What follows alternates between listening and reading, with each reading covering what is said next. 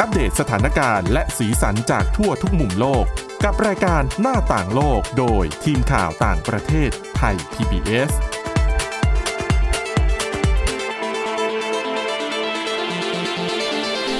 สวัสดีค่ะ ต้อนรับคุณผู้ฟังเข้าสู่รายการหน้าต่างโลกนะคะ มาอัปเดตสถานการณ์แล้วก็สีสันจากทั่วทุกมุมโลกกับทีมข่าวต่างประเทศไทย PBS ค่ะ วันนี้กับคุณวินิษฐาจิตกรี คุณอาทิตย์สุโมนเรืองรัตน์สุนทร แล้วก็ดิฉันทิพย์ตะวันธีรนัยพงค์ค่ะ สวัสดีค่ะ สวัสดีค่ะ สวัสดีค่ะวันนี้นะคะ เรามีเรื่องเกี่ยวกับสัตว์โลกมาฝากกันด้วย อืม อ๋อเพราะว่าเรื่องของประเด็นสิ่งแวดล้อมเนี่ยก็เกี่ยวข้องกับเรื่องสิ่งมีชีวิตมากมายนะคะ ค่ะ เป็นสัตว์ที่อยู่ในท้องทะเล แต่ก่อนจะไปฟังเรื่องนั้นเรามาดูเรื่องที่กำลังเป็นประเด็นสำคัญ แล้วก็อยู่ในความสนใจมาเนี่ยเจ็ดเดือนแล้วนะ ค่ะ กับสงครามในยูเครน อืม ค่ะ ตั้งแต่รัสเซียเปิดฉากบุกโจมตียูเครนไปอะนะคะ เมื่อเดือนกุมภาพันธ์ที่ผ่านมาเนี่ย ก็มีเรื่องราวที่เกี่ยวข้องกับสงครามในครั้งเนี้ยออกมามากมาย แล้วก็ล่าสุดสถานการณ์ในยูเครนเองดูเหมือนว่าในบางเมืองเนี่ย จะเริ่มกลับมาดีขึ้นนะ เรียกว่าเป็นสัญญาณ ที่ดี ใช่ค่ะ เริ่มดีขึ้นนะคะ อย่างในกรุงเคียฟเมืองหลวงของยูเครนนะคะ ก็แมคโดนัลล์ร้านอาหารชื่อดังสัญชาติอเมริกันนะคะ เปิดทำการในกรุงเคียฟอีกครั้ง ซึ่งถือเป็นครั้งแรกนับตั้งแต่รัสเซียเปิดฉากบุกยูเครน คือช่วงนั้นที่รบกันหนักๆเนี่ย ค่ะ อปิดหมดเลยนะทุกอย่างทุก ปิด สิ่ ตั้งแต่วันที่ 20 24 เลยอะค่ะ อ๋อ ใช่พอ เปิด หลัง ฉา บุก ปั๊บ ก็ปิดเลยนะคะ เขาก็กลับมาเปิดให้บริการเมื่อวันอังคารที่ผ่านมานะคะ แต่ว่าตอนนี้เป็นในรูปแบบ Delivery ก่อน อืม อ๋อนั่งในร้านไม่ได้ ใช่ค่ะ แต่อย่างน้อยก็ได้กินสำหรับคนที่อยากกิน แต่ว่าในรัสเซียไม่มีแล้วนะ มีเจ้าอื่นมาทำแทน แต่รสชาติก็จะ แล้วเขาก็ ไม่หมือ บ่นกันว่าแบบ เอ่อ มันฝรั่งทอดอะไรอย่างเงี้ย ไม่เหมือนเดิม กันคนละสูตรไง โค ลาซัพพลายเออร์ อ่ะ ใช่ ใน ค่ะ เคียฟก็เปิด ค่ะ แล้วก็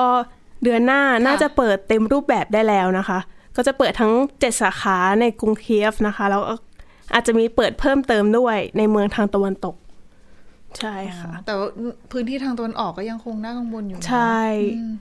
ทางตะวันออกก็ยังมีการสู้รบ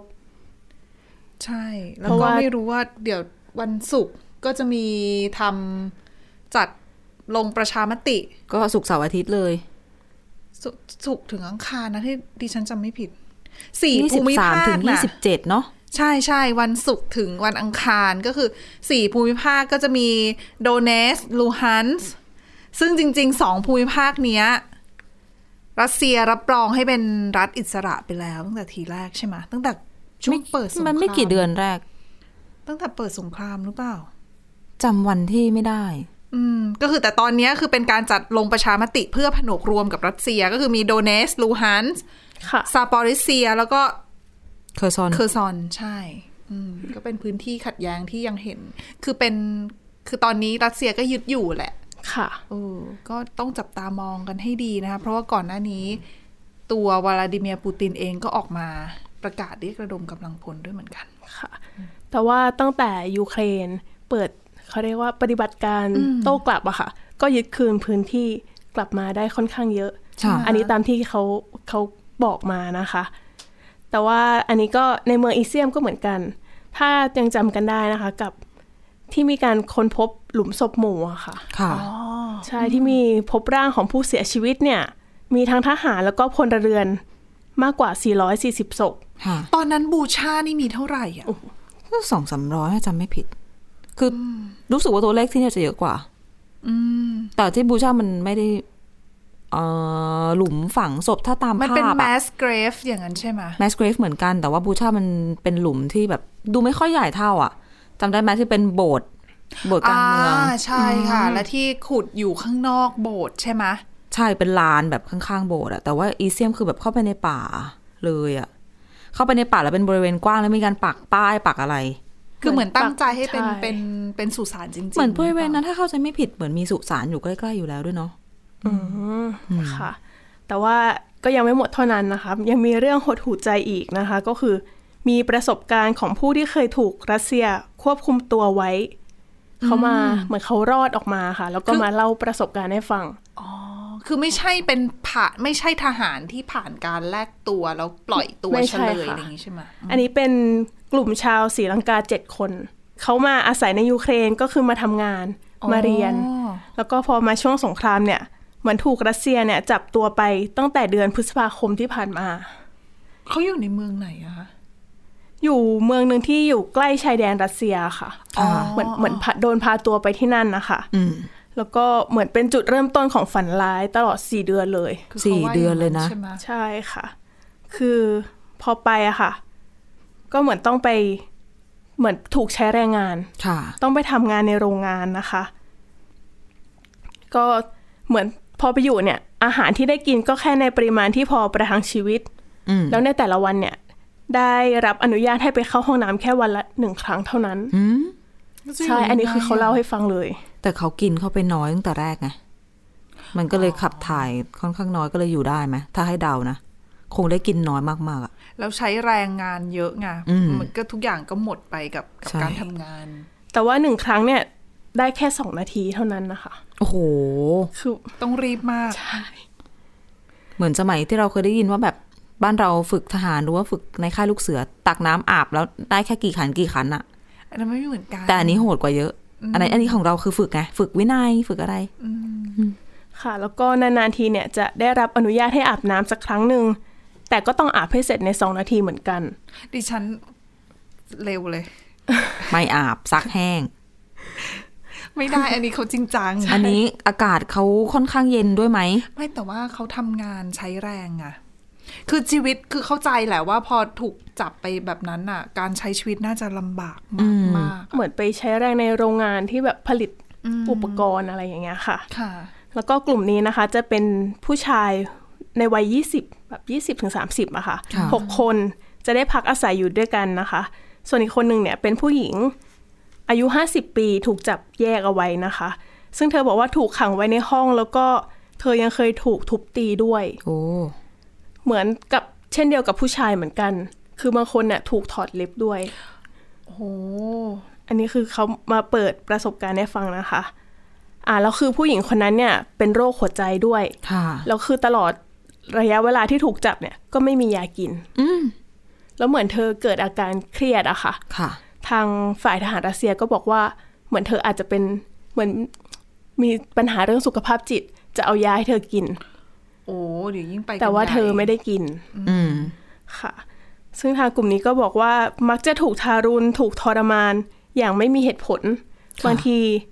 ทหารรัสเซียเมาก็เข้ามาทำร้าย มาทุบตีนะคะ บางคนโดนไถเงินด้วย แต่ก็ไม่รู้จะมีเงิน จะเอาที่ไหนให้ ใช่ค่ะ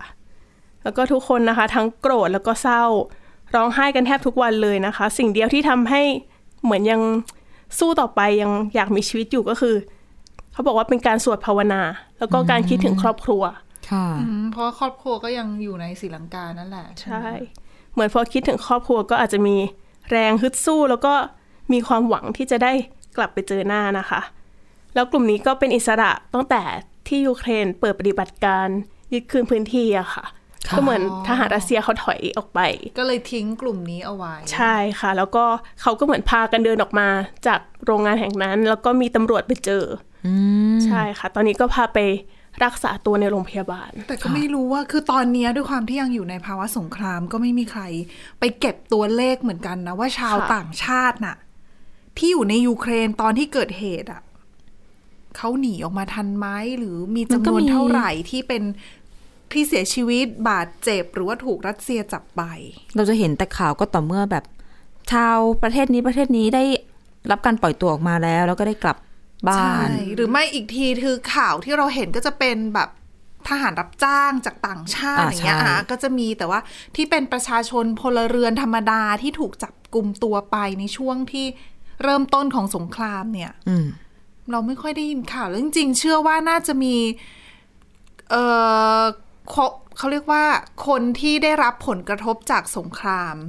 ที่ยังไม่ได้ออกมาอยู่หน้าสื่อเนี่ยอีกมากมาย เพ จริง ราะว่า ค่ะ มันเป็นภาวะสงครามอะนะคะ ถึงวันหนึ่งที่สงครามนี้จบลงคงจะต้องมี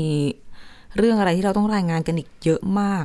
โดยเฉพาะในเรื่องของด้านมนุษยธรรม แต่ไม่รู้จะจบเมื่อไหร่ ก็ยังไม่รู้เลยไงคือดิฉันมองว่าคือนักวิเคราะห์ จำนวนหนึ่งด้วยนะคะก็มองว่าการที่ผู้นำรัสเซียเรียกระดมกำลังพลเนี่ย อืม มันจะนำไปสู่คือการทำสงครามที่มันเข้าสู่เฟสใหม่หรือเปล่า อันเนี้ยคือมันน่าห่วงเข้าไปอีก เพราะว่า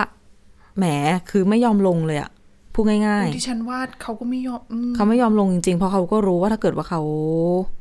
แสดงความอ่อนแอเพลียงพล้ำมันก็เป็นผลเสียต่อเรื่องแบบเวทีการเมืองในบ้านเนาะแต่ผลกระทบเนี่ยมันแม้กระทั่งชาวรัสเซียเองก็ก็ไม่ได้ถูกใจกับคำสั่งคำประกาศที่เกิด ดิ ขึ้น ฉันไปฟังบางสื่ออะที่เขาไปสัมภาษณ์ชาวรัสเซียจำนวนหนึ่งอะนะคะ ที่แบบเป็นเหมือนวอล์กพอปอะ ค่ะ แบบตามท้องถนนอะไรเงี้ย อืม กระแสที่สนับสนุนปูตินก็ยังคงมีอยู่พอสมควรนะ คือคนที่ให้เขาเรียกว่าให้สัมภาษณ์กับสื่อเนี่ย คือเราก็ไม่รู้เนาะเวลามีสื่อไปสัมภาษณ์เนี่ยคนที่ตอบจริงใจมากน้อยแค่ไหน แต่สิ่งที่สื่อแปลมาเนี่ยก็คือเป็นในลักษณะที่ว่า เรื่องของการทำประชามติ อืม ผนวกรวมกับรัสเซียก็เป็นเรื่องที่เป็นสิทธิ์ที่แต่ละภูมิภาคทำได้ก็ดีแล้วนะ เขาจะได้สามารถมาอยู่กับรัสเซียได้ ถ้าเขาอยากจะอยู่ แล้วก็จะได้มีสันติสุข มีสันติภาพเกิดขึ้น เราก็ไม่รู้ รัสเซีย ไง เข้าไปช่วยเหลือนู่นนี่นั่น อ่า คือคือมุมมองของชาวรัสเซียจำนวนหนึ่งที่เป็นคนธรรมดา แล้วเสพสื่อที่อาจจะเป็นกระแสที่อยู่ในรัสเซียเอง ค่ะ เท่านั้นเนี่ยเขาอาจจะมีมุมมองแบบนั้น ดังนั้นก็เลยยังมีกลุ่มที่สนับสนุนปูตินอีกแต่ในแง่มุมหนึ่งเราก็เห็นภาพไงว่าคนออกมาประท้วงเพราะอย่างเมื่อเมื่อวานนี้อะหลังจากที่ปูตินประกาศเรียกระดมกำลังพลสำรอง ค่ะ คนรัสเซียเองก็ออกมาประท้วงเหมือนกัน ก็ไม่น้อยแล้วก็โดนจับด้วย ก็ปราบปรามกันเข้มงวด ก็ใช้กฎหมายได้หลายข้อนะเรื่องการประท้วงแบบเนี้ย เรื่องแบบการทำให้กองทัพเสื่อมเสีย อืม เรื่องการเอ่อเหมือนสร้างข่าวปลอม ซึ่ง ปลุกระ อ ด ย่างเงี้ ม ย ประท้วง เรื่องการทำให้กองทัพเสื่อมเสียสามารถเป็นกฎหมายที่ใช้กับประชาชนพลเรือนได้ใช่ไหมคะ เขาบอกว่าอย่างนั้นหมายถึงว่าสำหรับคนที่ออกมาประท้วงเนี่ยโทษสูงสุดน่าจะคือจำคุก 15 ปี เพราะว่าเขาไล่ข้อหามาให้ฟังที่มัน เอ่อคดีที่จะเอามาดำเนินคดีกันได้ ก็จะประมาณเนี้ยที่บอกว่าอ่ะกองทัพเสื่อมเสียหนึ่งข่าวปลอมเรื่องสงครามรัสเซียยูเครน อ่า อีกสองแล้วก็เรื่องปลุกระดม ปลุกระดมเขาใช้คำว่าปลุกระดมเยาวชนด้วยให้ออกมาเคลื่อนไหวอย่างเงี้ยเขาแยกแบบเหมือน คือก ระทง นี้มันจะกลายเป็นกฎหมายด้านความมั่นคงหรือเปล่า แต่มันก็เหมือนที่เขาใช้มาตั้งสักพักแล้วไงตั้งแต่ที่สงครามเปิดฉากขึ้นเขาก็กำหนด อ่ะ เรื่องของแบบสื่อเอยอะไรเอยใช่ไหมเรื่องการ ใช่ เผยแพร่ข่าวสาร คื ถึ อง ก็ ถ้า ติดคุก คือถ้าคุณผู้ฟังท่านไหนแบบติดตามข่าวเกี่ยวกับยูเครน เกี่ยวกับรัสเซีย แล้วอ่านภาษาอังกฤษได้เนี่ย บางทีเข้าไปบางเว็บไซต์ที่เป็นเว็บไซต์ของสื่อตะวันตกอะ่ะ แล้วคนเขียนข่าวถ้าสื่อสื่อนั้นๆ เช่นอ่ะสมมุติรอยเตอร์สมีนักข่าวอยู่ที่รัสเซีย แล้วเขียนข่าวจากในรัสเซียเขาจะระบุไว้เลยนะคะ หมาย อ่า เหตุไว้เลยว่า ใช่ ข่าวชิ้นนี้ผลิตขึ้นในรัสเซียเพื่อเหมือนกับบอกเป็นในในๆว่ามันเป็นข่าวที่ถูกรัสเซียกลองมา แล้วก็เขียนบนพื้นฐานของการป้องกันตัวเองไม่ให้โดนกฎหมาย AP ก็เขียนแบบนี้ AP ของ เขียนเล รั ย สเซียมาจัดการ อืม เขียนภายใต้กรอบของกฎหมายเรื่องของข่าวปลอมในรัสเซีย อืม อืมเพราะผู้สื่อข่าวเขาอยู่ที่นู่นไง การทำงานก็ยากขึ้นไปอีก ค่ะ ระดับหนึ่งนะ ก็เป็นเรื่องของสงครามที่ต้องติดตามกันต่ออะแล้วก็ไม่รู้ว่าจะจบลงเมื่อไหร่นะคะ ความสูญเสียก็ยังคงมีเกิดขึ้นมาเรื่อยๆอ่ะเรื่องต่อไปเป็นเรื่องของความความสูญเสียเหมือนกัน เป็นเรื่องของสิ่งแวดล้อม คือวานเกยตื้นเนี่ยเป็นสถานการณ์ที่เราเห็นทุกปีนะ เกิดขึ้นบ่อยๆ แล้วก็คือบางทีก็ตัวสองตัว บางทีมีเป็นร้อยก็มี ตัวสองตัวนี่เห็นตลอด ใช่ เป็นร้อยเนี่ยก็คือเป็นเกยตื้นหมู่อะมีหลายทฤษฎีเหมือนกันนะคะ ที่มาอธิบายในเรื่องของการเกยตื้นแบบนี้ในลักษณะนี้ อ่าสมมุติฐานก็มีเยอะ แต่ข้อสรุปก็ยังไม่ค่อยชัดเท่าไหร่ อืม อ่ะมันเกิดขึ้นอีกครั้งหนึ่งล่าสุดนี้ที่แทสเมเนียในออสเตรเลียนะคะ ชายหาดที่เกิดเหตุชื่อว่าโอเชียนบีชต้องบอกแบบนี้ว่า จุดนี้ในวันเดียวกันนี้ก็คือวันที่ 21 กันยายน เป็นวันที่วานร้อยกว่าตัว ไปเกยตื้นตรงโอเชียนบีช เกิดขึ้นเป็นวันเดียวกันกับเมื่อปี 2020 มีเหตุ งงไหม ผลไหม จะเหมือนเม็กซิโกเมื่อวานนี้ไหม เนี่ยคุยกับหลาย ๆ คนเขาก็โยงแบบเนี้ยเขาบอกว่า 19 กันยายน เม็กซิโก แผ่นดินไหวรุนแรง ปี 1985 ค่ะ2017 2017 2022 อ่ะส่วนที่ออสเตรเลีย วานเกยตื้น 2020 2022 2020 ตอนนั้น 470 ตัว อืม หาดเดียวกันเลย Ocean Beach ในทัสมาเนีย ปี 2022 มากัน 230 ตัว ดิฉันว่าส่วนหนึ่งอ่ะ เคยมีนักวิทยาศาสตร์เขาเสนอเหมือนกันนะคะ ว่าทฤษฎีอาจจะเป็นในเรื่องของพื้นของมหาสมุทรที่มันมีความเกี่ยวข้องกับการที่ทำให้มีวานมีความเสี่ยงในการที่จะมาเกยตื้นพื้นที่แถบนั้นได้ ปัจจัยทางภูมิศาสตร์ก็มีส่วน อย่างเช่นบริเวณที่เป็นแหลมเป็นคาบสมุทรหรือว่าหาดที่ค่อยๆลาดลงไปในทะเล บาง ค่ะ ทีโซน่าของวานของโลมาที่เขาใช้ในการทำงานในการแบบนำทางอย่างเงี้ย อ่า มันอาจจะทำงานได้ไม่ค่อยดีเท่าไหร่ แล้ว พอว่ายกันเข้ามา ติดกันเป็นแถวแถวๆเพราะ แล้ว ว่า พอเขา แบ เป็ บ น นี้เขามาด้วยกันไง ใช่เขาเป็นเป็นฝูงนะคะ อย่างที่มาเกยตื้น รอบล่าสุดนี้เป็นวันนำร่อง ซึ่งวันนำร่อง เป็นสัตว์สังคมเลยล่ะ ไปไหนก็ไปด้วยกัน มันก็เลยมีอีกหลายทฤษฎีที่มาคู่กันสำหรับถ้าไปถามเรื่องของผู้เชี่ยวชาญนะนะ เช่น อาจจะมีสักตัวหนึ่งในฝูง ป่วยไม่สบาย ค่ะ หลงทิศหลงทาง แล้วความเป็นสัตว์สังคม พอมีหลงไปตัวหนึ่งเพื่อนอ้าวตามกันไป คือตามไปช่วยหรือเปล่า มีสองอย่างหนึ่งตามไปแบบตามจริง ๆ หรืออสอง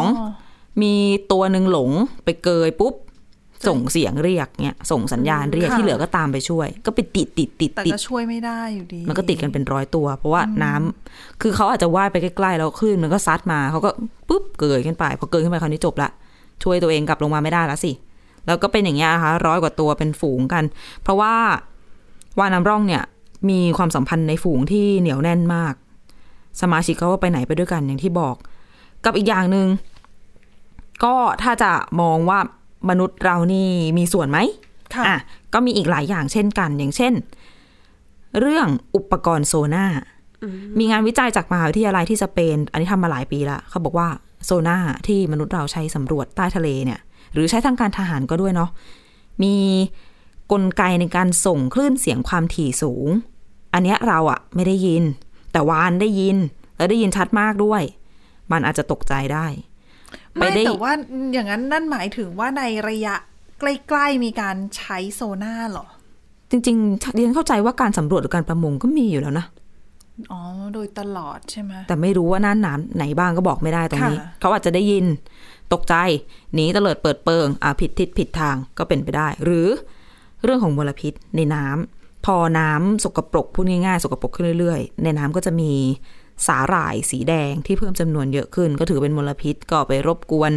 การระบบร่างกายอะไรของเขา หรือสำหรับบางประเทศบางพื้นที่ก็อ่ะน้ำมันรั่ววานก็ได้รับผลกระทบไป แต่ว่าถ้าถามนักวิทยาศาสตร์ ถ้าถามเอาแบบสรุปเลยว่ามันเป็นเพราะอะไรทำไมวานมาเกยตื้นเป็นหมู่คณะอย่างนี้ ยังตอบไม่ได้กับอีกอย่างหนึง่งพอมันเกิดซ้ำในวันเดียวกัน วันเดือนเดียวกันอย่างนี้ ก็มีนักวิจัยออกมาตั้งข้อสังเกตเหมือนกันว่า หรือว่าช่วงนี้ของปี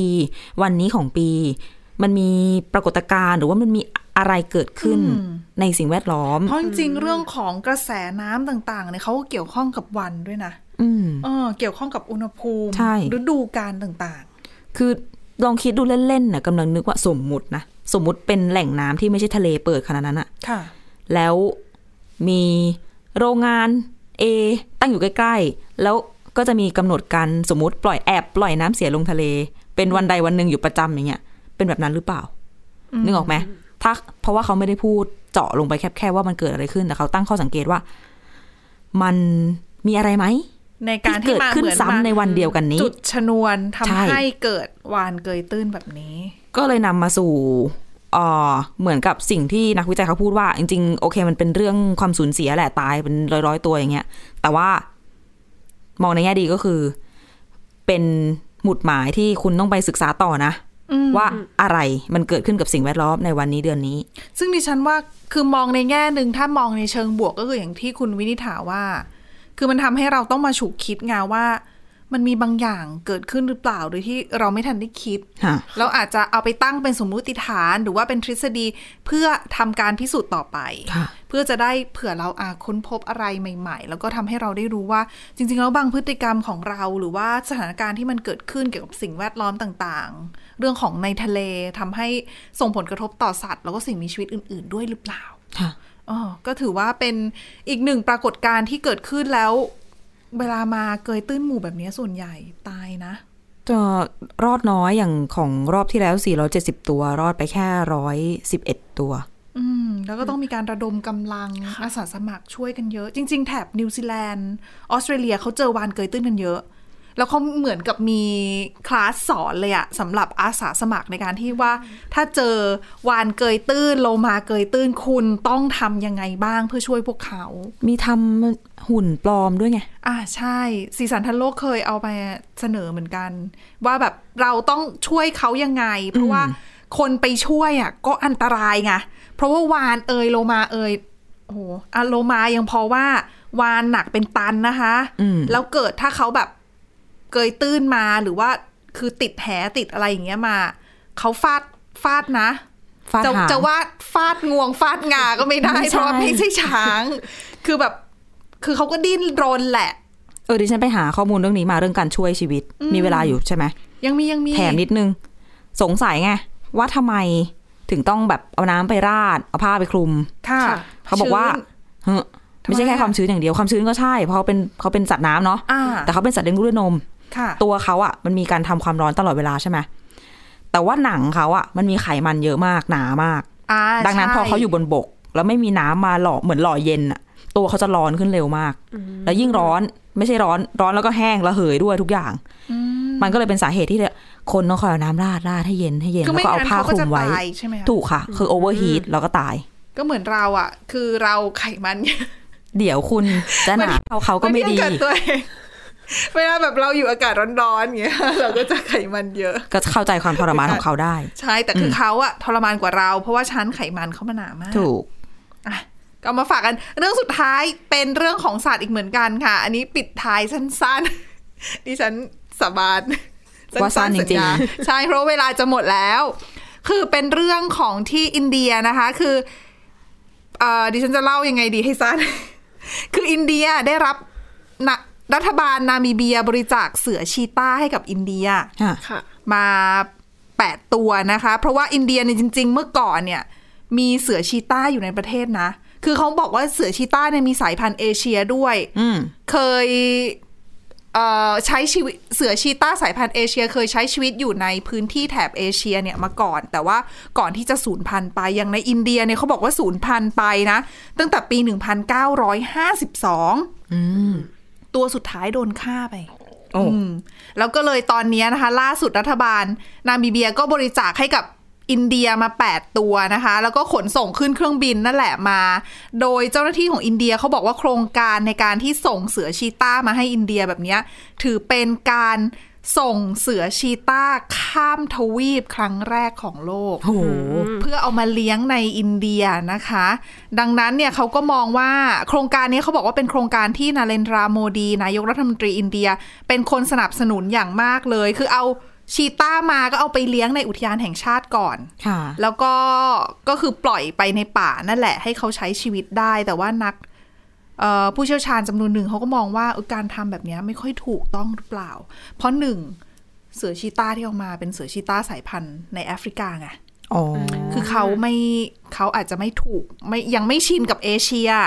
ลักษณะ ค่ะ เขา ไม่ ไม่ได้ถูกสร้างมาอยู่ที่นี่เนาะ ใช่แล้วก็ด้วยความที่ชีต้าในเอเชียมันหาในอินเดียเนี่ยมันหายไป 70 ปีละ อืม แล้วการที่เขากลับมาเนี่ย ระบบนิเวศเอ่ยสัตว์ต่างๆ เอ่ยทั้งเป็นสัตว์ที่คือเขาเป็นสัตว์นักล่าเนาะ ค่ะ สัตว์ที่แบบเป็นอยู่ในสายที่ที่จะใช้ชีวิตร่วมกับเขาอะ่ะ แล้วก็เหยื่อด้วยเนี่ย มันอาจจะไม่ได้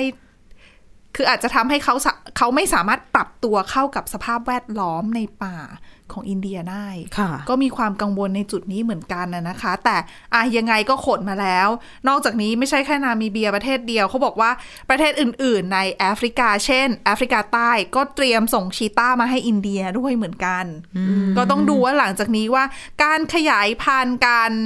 การแพร่พันธุ์ของชีต้าในในภูมิภาคเอเชียเนี่ยจะเป็นยังไงนะคะ ว่าเราอาจจะได้เห็นหรือเปล่า รอดูติดตามกันต่อว่าจะยังไง แล้วก็แหมเปลี่ยนสายพันธุ์เลยนะ หืม ข้ามสายพันธุ์ อ๋อแบบหมายถึงว่าสายพันธุ์แอฟริกาเป็นสายพันธุ์เอเชียน่ะเหรออ ม แต่เอเชียเขาหายไปหมดแล้วไงเขาบอกว่าตอนนั้นเนี่ย ถูกล่าเพราะว่าอย่างอ่ะหนึ่งพื้นที่ป่าถูกบุกรุก ถูกคนบุกรุก ค่ะ สองก็คือ คนล่าเอาหนัง อ๋อ หนังของชีต้ามาใช้ ก็เคยแต่ได้ยินแบบขนมิงหนังอะไรอย่างอื่น แต่ ไม่ ชี ใช่ก็จะ ต้าเขาล่ายากไงเขาวิ่งเร็วไง แต่เขาก็ยังไม่รอดไง ก็เล่นล่ากันจนหมดเลยนะ เขาบอกที่ฉันจำถ้าจำไม่ผิดเนี่ยคือ กษัตริย์องค์ท้ายๆของของของราชวงศ์อินเดีย ค่ะ เป็นคนล่าสามตัวสุดท้ายอ่ะ หืม ใช่สามตัวสุดท้ายเมื่อปีปลายทศวรรษที่ 1940 เศร้าจัง มหาราชา รามานุษประเทพสิงห์เดโอสักอย่างที่ฉันขออภัย ถ้าอ่านชื่อผิดเป็นชื่อภาษาอังกฤษไงแต่เป็นชื่ออินเดีย ค่ะ เขาเป็นเจ้าชายอินเดียนะคะ ตอนนั้นก็ล่าสามตัวสุดท้ายของประเทศของภูมิภาคนี้ไป แล้วปัจจุบันเนี่ยชีต้าถือว่าเป็นสัตว์ที่เสี่ยงสูญพันธุ์เหมือนกัน เมื่อก่อนเนี่ยมีเยอะมากในเอเชียแอฟริกา แต่ตอนเนี้ยลดจำนวนลงมากเขาบอกว่าเหลือเพียงแค่ประมาณ 7,000 ตัวเท่านั้นส่วนใหญ่อยู่ในทุ่งหญ้าสวันนาในแอฟริกา อืม อ่ะก็เรื่องของสัตว์ก็ต้องช่วยกันดูแลช่วยกันอนุรักษ์นะคะ เพราะว่าอ่ะมีคือวันที่ผ่านไปอ่ะมีสัตว์หลายสายพันธุ์เหลือเกินที่สูญหายไปจากโลกนี้ ค่ะ แล้วเขาหายไปอ่ะ มันไม่ใช่แค่เขาหายไปไงมันคือสิ่งที่กระทบกับกับระบบนิเวศทั้งระบบ แล้วในท้ายที่สุดมันก็จะกระทบกับมนุษย์เราด้วยเพราะเรามนุษย์เราก็เป็นสัตว์ชนิดหนึ่งนะคะ ในระบบนิเวศ อ่ะและนี่คือทั้งหมดของรายการหน้าต่างโลกในวันนี้ค่ะคุณผู้ฟัง สามารถกลับมาฟังรายการของเราได้ที่ www.thaipbspodcast.com หรือว่าฟังผ่านพอดแคสต์ได้ทุกช่องทาง ค้นหาคำว่าหน้าต่างโลกนะคะ วันนี้พวกเราแล้วก็ทีมงานลาไปก่อน สวัสดีค่ะ สวัสดีค่ะ Thai PBS podcast. View the world via the voice.